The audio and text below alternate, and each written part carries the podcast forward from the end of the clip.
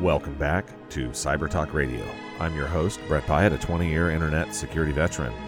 And uh, we're talking today about uh, Hacking 101. Uh, so, the, the first half of the program, uh, if you were with us, uh, then you already heard this, and I apologize. And if not, we'll catch our, our listeners up who just joined us after that news, traffic, and weather update.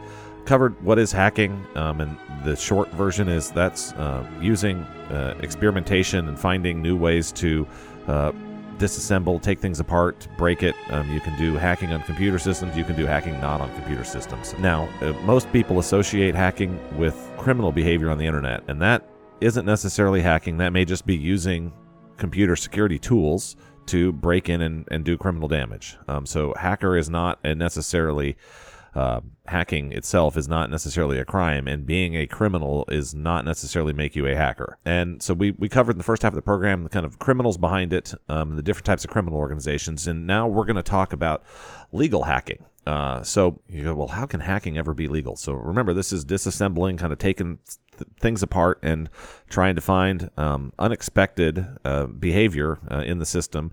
Uh, and this happens on a legal basis because you, are out there um, doing uh, security research is an example. So if you're a computer security researcher uh, and you're uh, looking to uh, discover new ways to uh, get a computer to do things that the designers didn't expect, um, and then you take that information and you're you're doing it in a lab uh, with the permission potentially needed by the actual device manufacturer. Because as uh, I mentioned just before the break, just because you bought a computer doesn't mean you're actually allowed to hack it, even though you you own it. Um, there's laws against uh, reverse engineering and some of the the other things uh, there. So be careful on uh, when, where, and how you do this. So the, the line of this being legal, it's legal to do security research as long as you have the appropriate permission and your for your jurisdiction.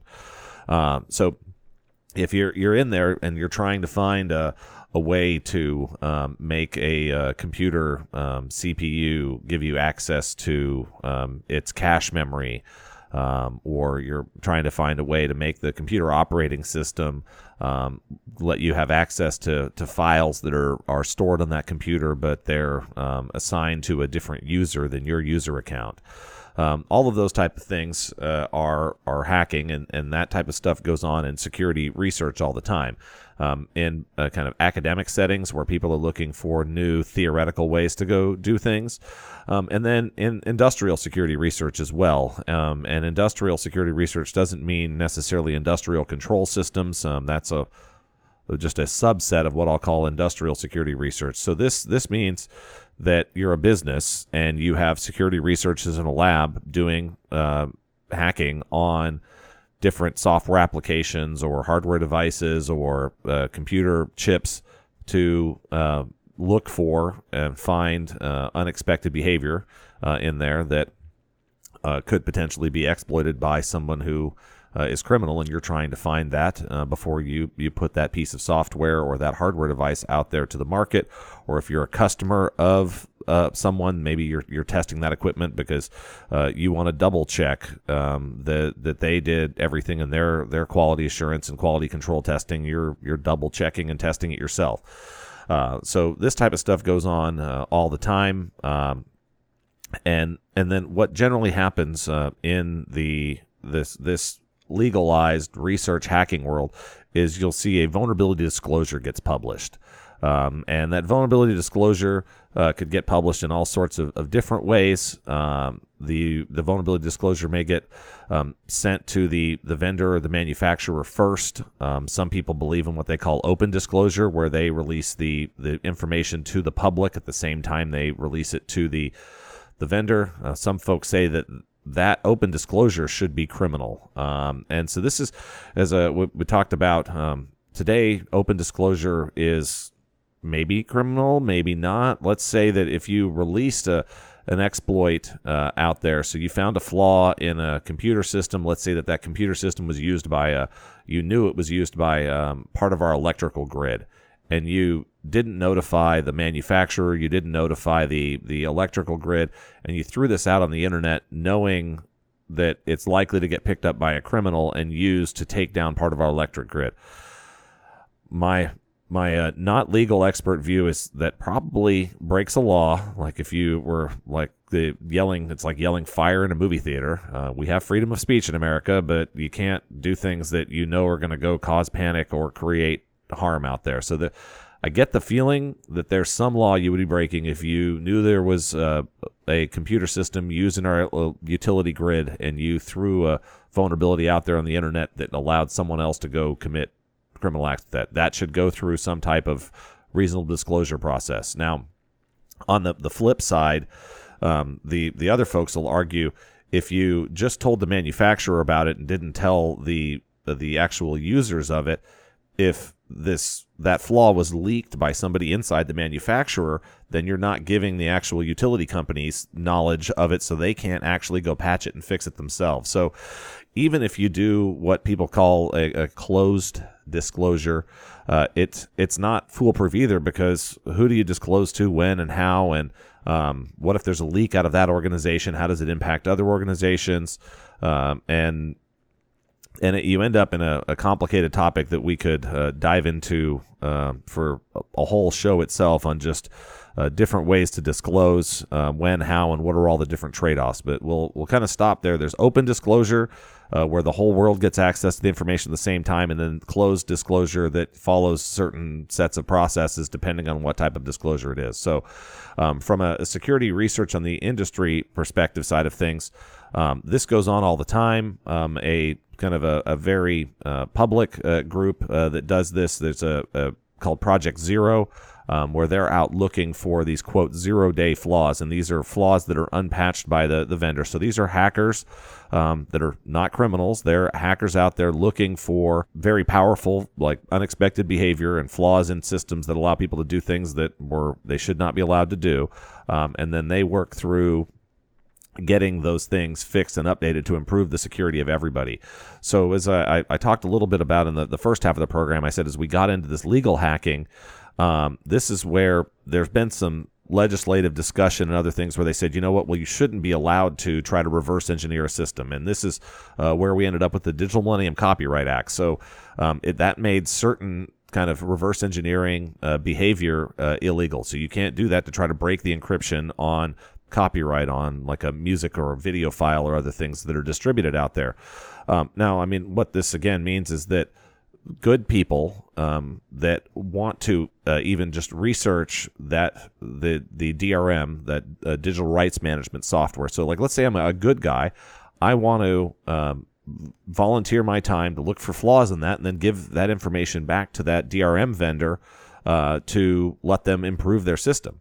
Um, unless I have explicit permission from that DRM vendor, I can't go reverse engineer their software. I can't look for flaws in it. I can't uh, do research on that piece of software because the law has been passed against it. And they've said there's been some talk with with that one that we should just have a broad law that blocks us from being able to do security research on any software. You shouldn't be able to try to reverse engineer anything. And I think that's a terrible idea. I'm going to go uh, on record here real explicitly about this. It's a terrible idea because that just means that criminals, people that are already like willing to commit crimes, um, and they're going to use the th- flaws that they find uh, for malicious activity. Um, those are the ones that are going to be doing the security research, and they're going to be the ones that uh, benefit from that research. We want good people doing security research and able to share that information with the organizations that need it uh, in a responsible way so that they can make the world a safer place. And and so uh, as you, you go through on this, so you've got on the, the research side for legal uh, hacking, uh, kind of academic and and industry, uh, and then other type of legal hacking is uh, the kind of information security practitioners out there. So this these are uh, folks that are doing uh, application security. So this means they're going through um, either source code or uh, if you're giving them access to that, um, that's called white box testing, where they get full access to everything, and they're going to go through and look for um, ways to make your software behave in an unexpected uh, way that that generally gives people permission to do more than they should be allowed to do. Um, and then there's also what's called black box testing, which where you you give this application security practitioner. Um, and this kind of gets back and similarly overlaps with industrial research, but this is a little bit different. This is uh, where generally the the author or owner of the the application or um, system is hiring somebody specifically to uh, test the security to try to hack the security of uh, the device or software application that they've that they've created. Um, where on the and the, the, delineation there on the research side is this is stuff that's generally done by customers um, or other uh, folks out in the community that believe that um, finding and and getting flaws patched helps everybody. Um, so, like Google's a big backer of Project Zero um, because Google wants a safer internet. They want an internet with less security problems because then we all use the internet more, and that means we'll see more advertisements, and then they'll make more money selling advertisements on the internet. If everyone decided the internet was a scary place and they didn't want to go there anymore, then uh, Google doesn't have a, a, business that they have today. Um, so they want uh, the internet to be this nice, safe, clean place for everyone to go uh, do commerce and enjoy entertainment and all of those things. And so they have a, a vested interest, which is why they do that uh, legal security research and, and work to get things patched. Um, so uh, as you, you look at, at kind of the software um, security. And so this is security practitioners that are working on behalf of someone who's written an application um, and programming piece, and that's the the AppSec is what it's called, and and uh, application security, code auditing, and all of those type of of things all fall into legal hacking uh, of software systems, um, and then you get into uh, the operational security uh, side of things. So. Uh, this is uh, called penetration testing, um, and some penetration testers are hackers, and some penetration testers are just pretending to to mimic the the same behavior that a criminal would do, except they have explicit permission uh, to do it. So let's uh, say that um, as a, a, business, uh, if I hire somebody and say, hey, I, I, want you to try to break into my computer systems, I've given them permission to. Uh, do something that normally would be criminal, um, and I want to test my security to make sure that criminals can't actually do it. So, just because you're a penetration tester doesn't mean you're a hacker. Um, and it means you know how to use security tools to break into computer systems. Now, many uh, of the penetration testers are actually hackers because they will be um, extending those tools, experimenting, looking at writing uh, new things that will be used specifically for um, an individual environment as you, you look at the combinations and, and kind of permutations of uh, different devices and systems on networks. Those things uh, in conjunction together often create a, an unexpected flaw uh, that allow people to do things that they wouldn't be able to do. Um, and if you're uh, doing penetration testing and you're creating these new combinations, then you're uh, finding new things, then you are hacking at that point uh, and doing it in a legal way, as long as the business has, has hired you and, and authorized you to go try to break into their computer systems. I think some of this on the security practitioner side of things uh, can get uh, confused by the the names of some of these industry certifications. So um, there's an industry certification, certified ethical hacker, uh, and a lot of that goes through um, what I would consider using uh, AppSec or OPSEC security tools in an ethical way. Um, but it doesn't necessarily um, rise to what I would consider hacking, which is really digging in and finding new uh, vulnerabilities in systems, new flaws in systems that allow you to do things that the system operator or designer did not intend. So uh, you're listening, uh, by the way, if you uh, just hopped into your car or turned on iHeartRadio right now to 1200 WOAI. This is Cyber Talk Radio, uh, and uh, we've been talking about Hacking 101 here uh, for about the past 45 minutes now. we're going to wrap up this program picking up where I left off before the bottom of the hour break, um, where we talked about um, kind of the process of, of hacking, where people start off scanning to look for what am I going to mess around with? And then they start getting in. Maybe it's a web application where they're going to try to put in things into an email field that weren't designed um, or weren't thought about from the, the, the programmer that designed that email address form. Uh, input piece. And uh, we'll continue to talk about that. If you wanted to hear uh, this program in full, uh, check out our website, www.cybertalkradio.com, or your favorite podcasting app. Uh, this specific episode will go up on uh, Tuesday, November the 12th. It'll join all of the other episodes of, of this program out there on the internet where. They will likely exist until the end of time. I don't know. It, it's it is an interesting one though. We're always if you you go back and try to search for things um, kind of uh, pre 2007 uh, on the internet these days, it's pretty difficult because uh, that's back when uh, Google first started. Um, and the search engines that existed for kind of that first internet boom from the mid 1990s up through that point aren't really there on the internet anymore. Their indexes are gone.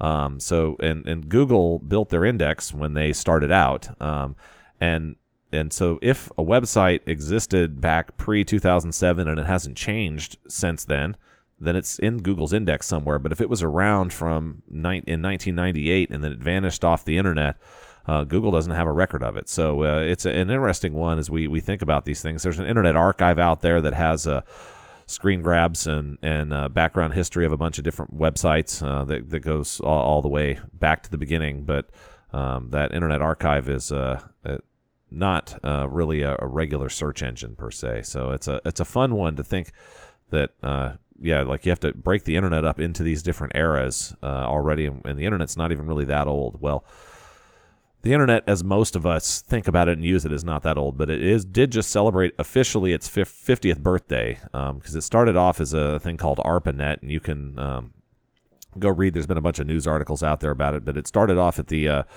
the Defense Advanced Research Project Agency, DARPA, um, and they, or back then it was just the Advanced Research Project Agency, which is why it was called ARPANET, and they they created a the first um, network that connected separate businesses and, and organizations and entities together. Before the super early computer networks were just inside of a single building or maybe inside of a single campus, but this whole concept of a, a global shared uh, network uh, was not uh, thought of out there. And really, the first folks connecting to that network were a bunch of academic institutions uh, that uh, didn't think about security first, which is uh, why we get into a lot of where we are today, where you wonder, like, why is everything not so safe on the internet? And it's not any different than the way we expanded and rolled out anything else. If you you uh, look and you watch a, a, western movie and you, you look at the front door of the saloon in the western movie and it's just a little pair of swinging doors.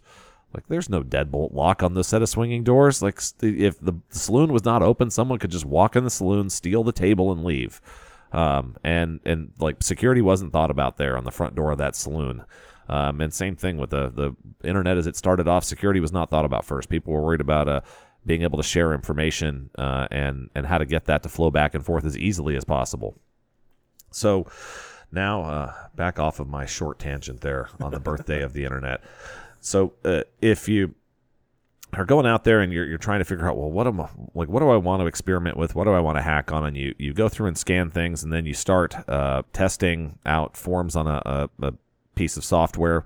Um, that's one way to do it. Another uh, way is that folks will uh, experiment with things is they'll uh, download a software application onto their computer, uh, and then there's uh, more software development tools called a, a, a decompiler. So this takes um, this software, um, and, and the way software works is um, people write software in what's called a programming language. So uh, one of the most common ones is C, C++. And and that's uh, what most of the software that runs on your computer is probably that runs as kind of an executable thing is written likely in C, C++, or some kind of derivative thereof. And the compiler that allows you to take that software source code that people can read and write easily, it compiles it down into uh, machine code because the computer CPU chip, the the chip from Intel or AMD, uh, doesn't process C code itself. It processes what's called machine code. Um, and so what the decompiler does is it takes the machine code and tries to translate it from machine code back into C or C++ so that you can then read uh, as a person that source code better. Um, so you can download the app onto your computer and then you can uh, decompile it. Um, and then what you'll often do from there is recompile it with debugging flags set on. So what this will allow you to do is is uh, step through the program um, and stop it at different points, uh, maybe where the the designer of the software didn't intend it to be stopped. I mean, you can see how it behaves. So this is a lot of, of what goes on on the kind of software application uh, uh, hacking level, looking for uh, ways to um, change the information stored in memory at certain points in time in the program, and then see how the program behaves.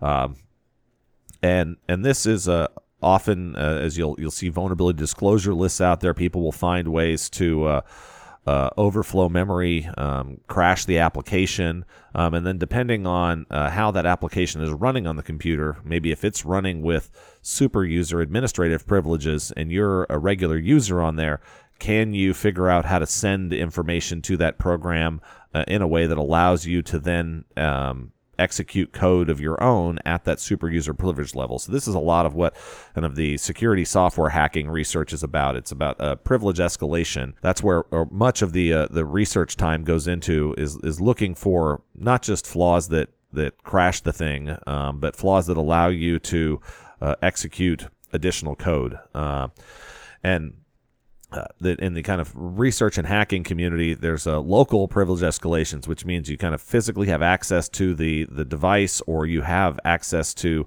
um, and put some piece of software on the device so that you can run that code locally on it.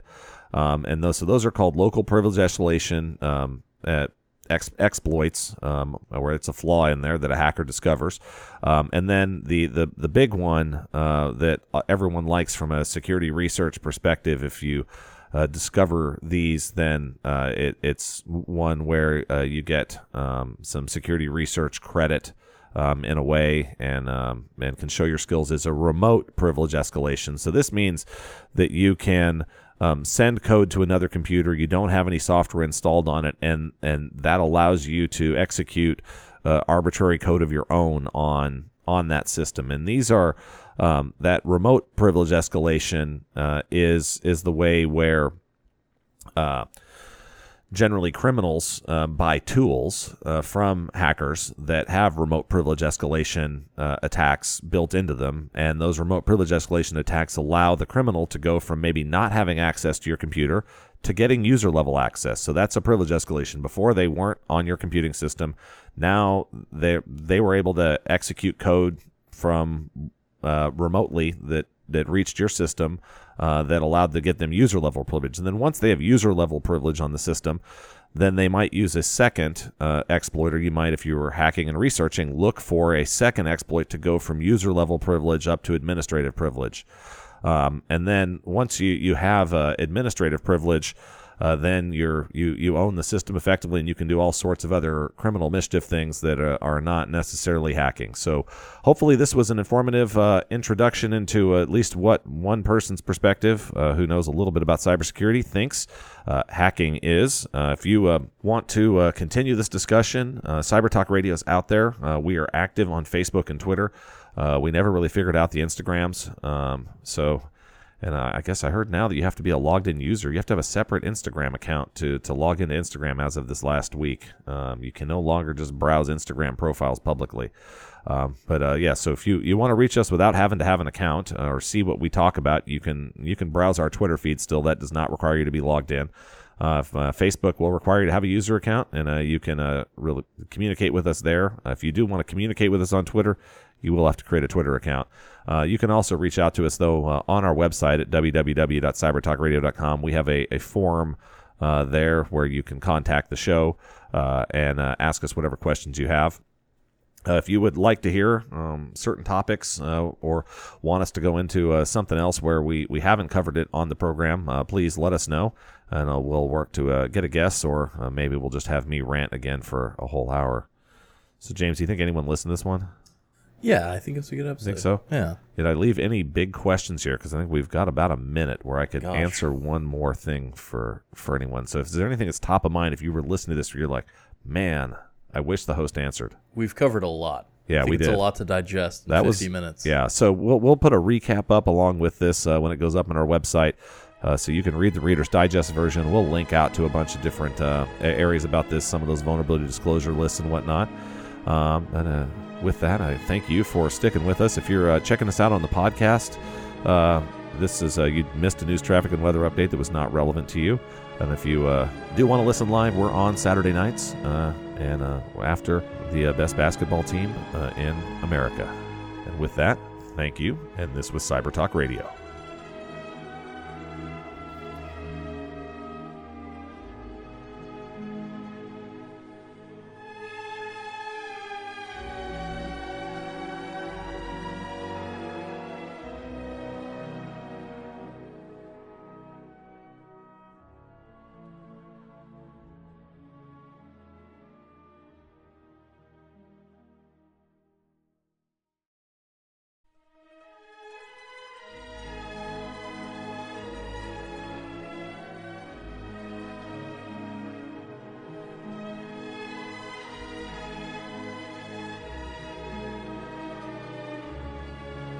Welcome to Cyber Talk Radio. I'm your host, Brett Pyatt, a 20 year internet security veteran. And uh, this week, uh, it's mostly going to be me having a conversation with you about hacking.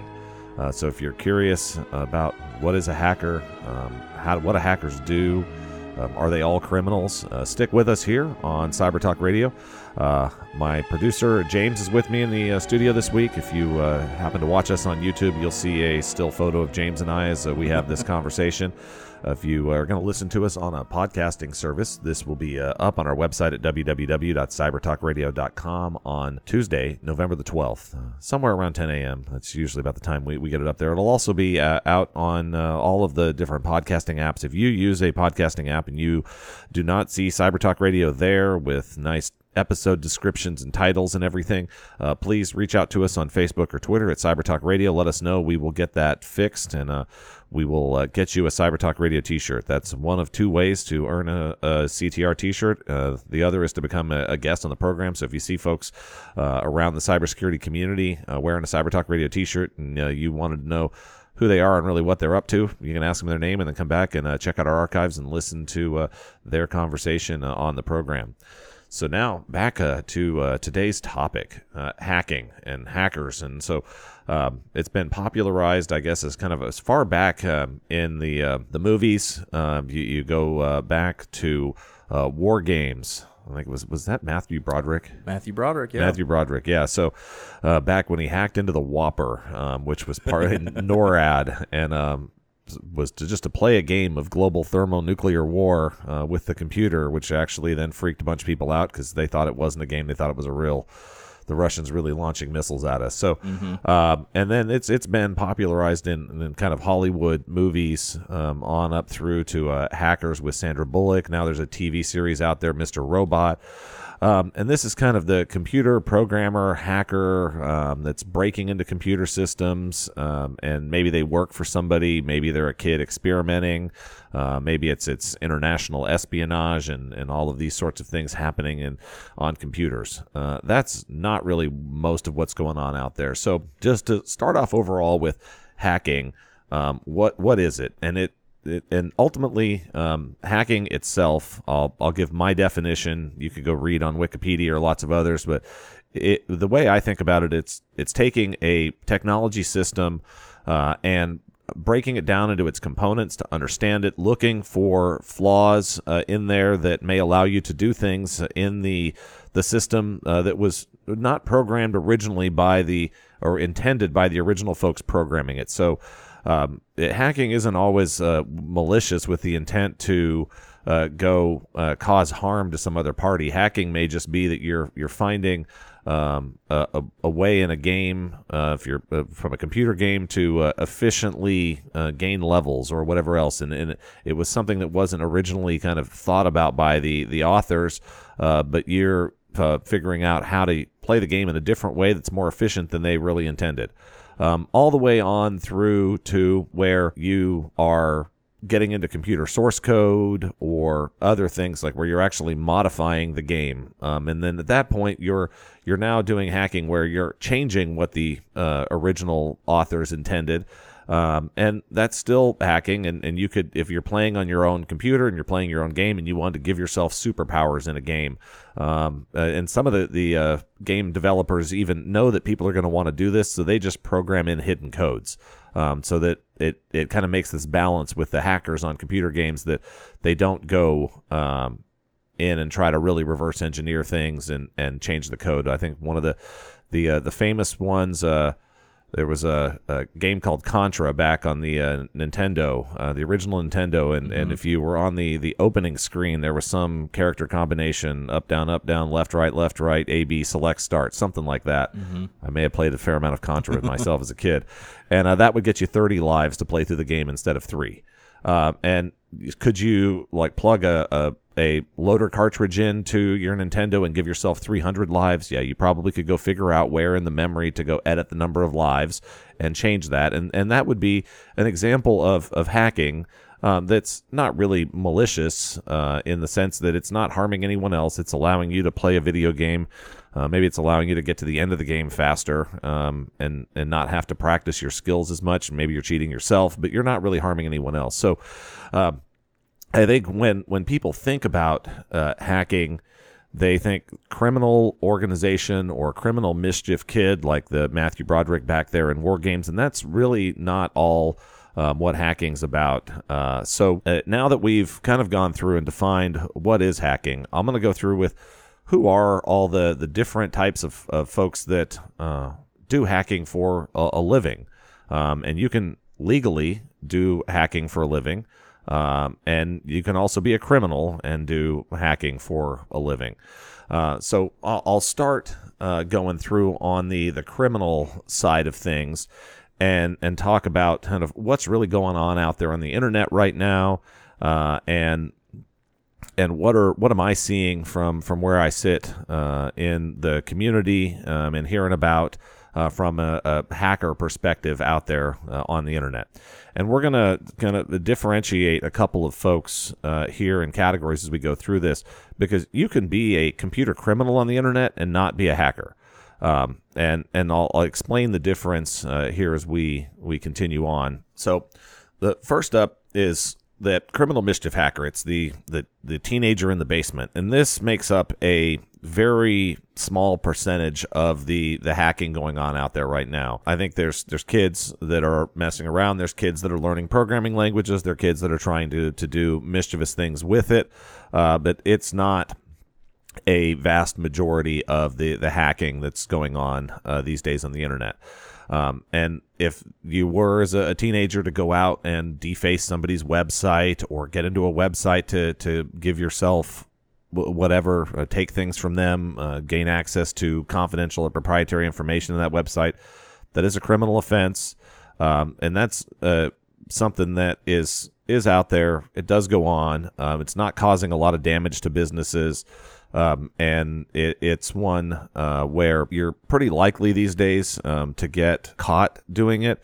Um, the internet is not the easiest place to uh, keep yourself secret, even if you're trying to tunnel through VPNs and other stuff. Uh, we've uh, had some other programs uh, talking about uh, data privacy and, and kind of uh, security on this, so you can uh, learn more about kind of how things are uh, surveilled on the internet and what's going on these days by checking out our archive. So I won't go into that here, but um, I don't recommend kids going out there and experimenting on the internet. It things will get tracked down. You will have someone show up at your door, and it will be a, a long and hard conversation with to explain to your parents. Um, or if you're a parent, yeah, and your teenager is doing these sorts of things, I would expect eventually to get a uh, someone knocking at your door. The uh, real hacking that's going on on the internet there's predominantly uh, two types of organizations that are doing this in a criminal way. So there's organized crime, and some of the organized crime on the internet is just using existing tools. So they're just buying tools from people uh, they aren't actually hacking at all. They're using these tools to to break in.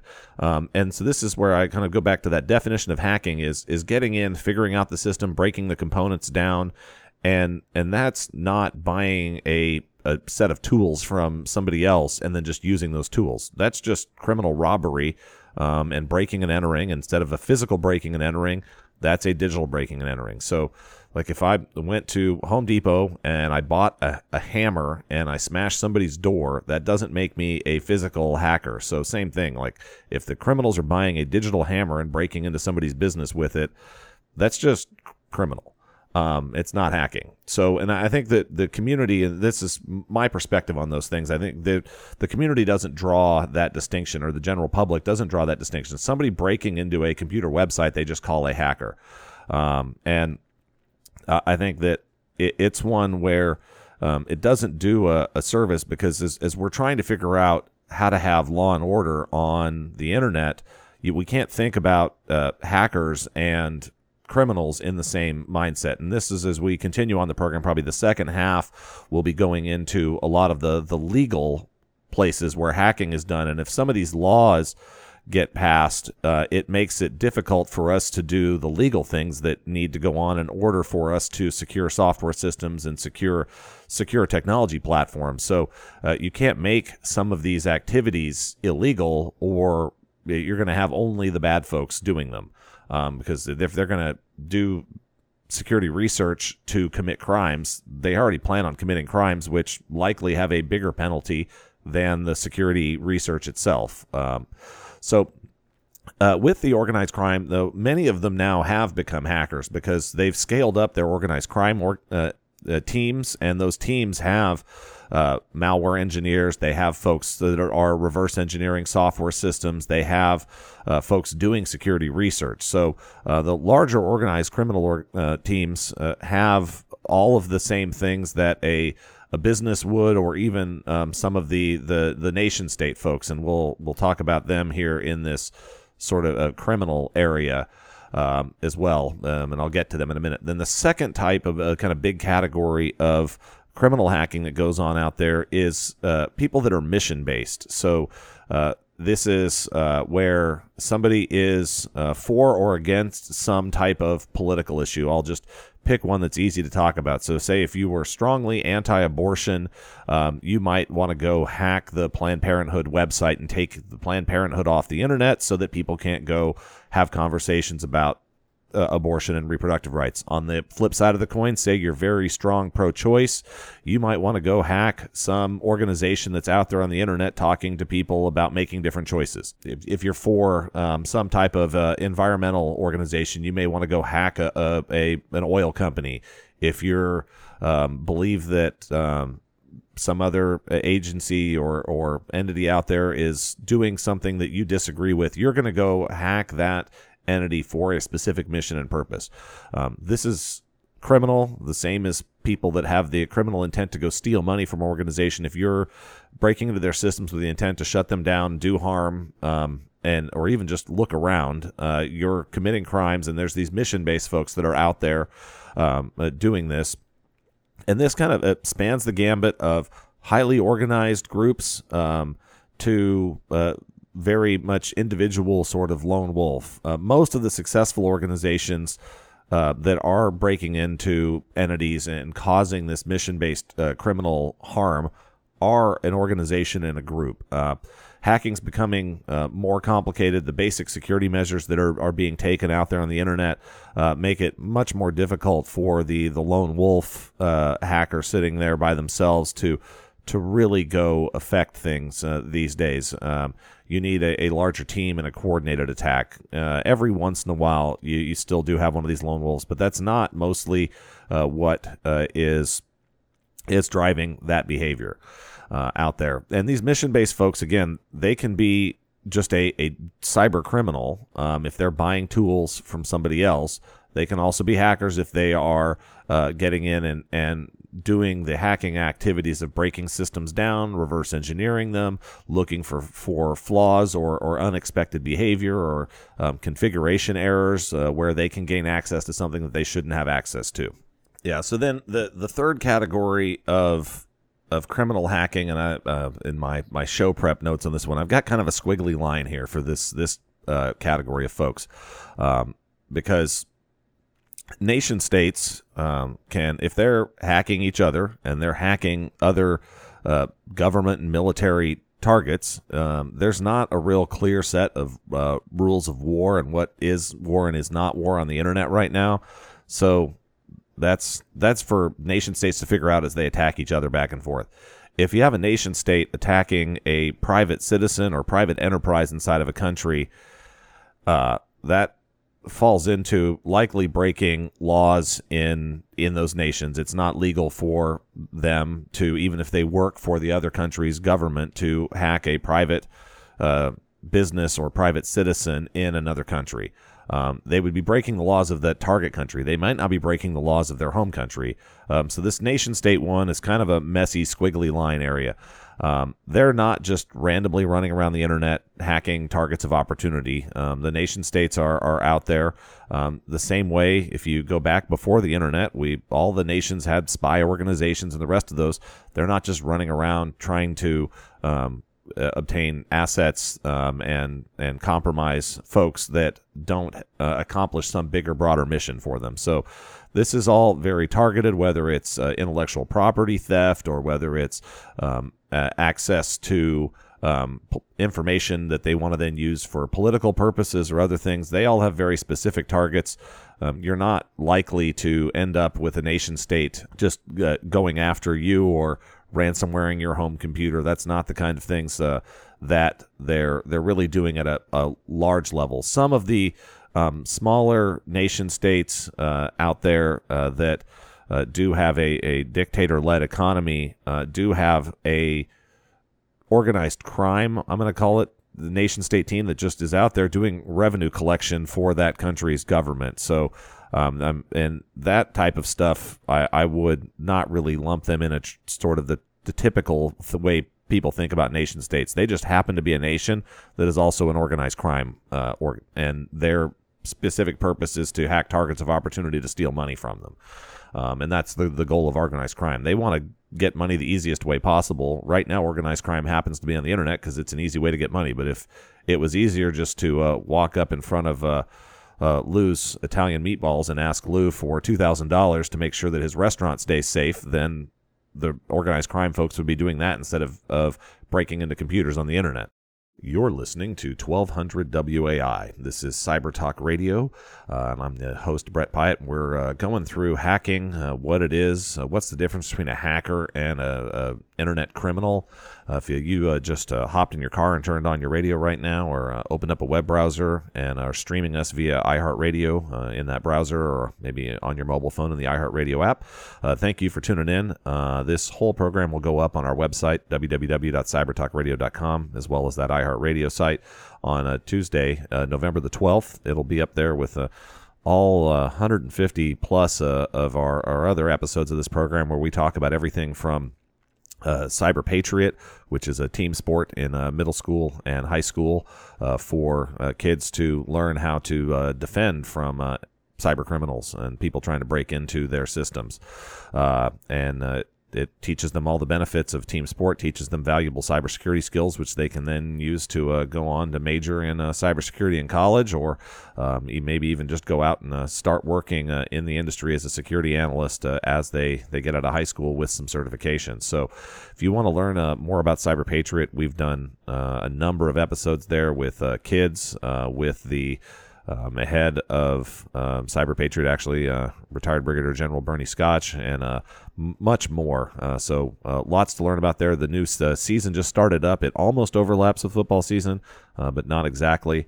and this is the, the 12th year that Cyber Patriot's been around um, and growing like crazy, especially in a San Antonio area where this program is hosted, thanks to the Cyber Texas Foundation. And we've had the Cyber Texas folks on um, the program also, so you could uh, learn uh, about what Joe and his team uh, over there are doing to uh, support our cybersecurity community and really uh, help us uh, expand Cyber Patriot as a sport for kids to go play in school.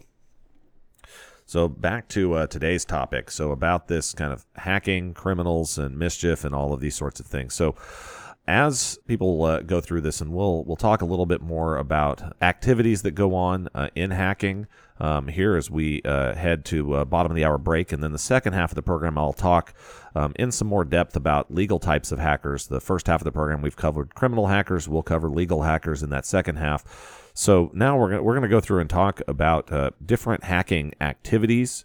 Uh, and these activities may or may not be criminal, depending on where and when and how you're doing them.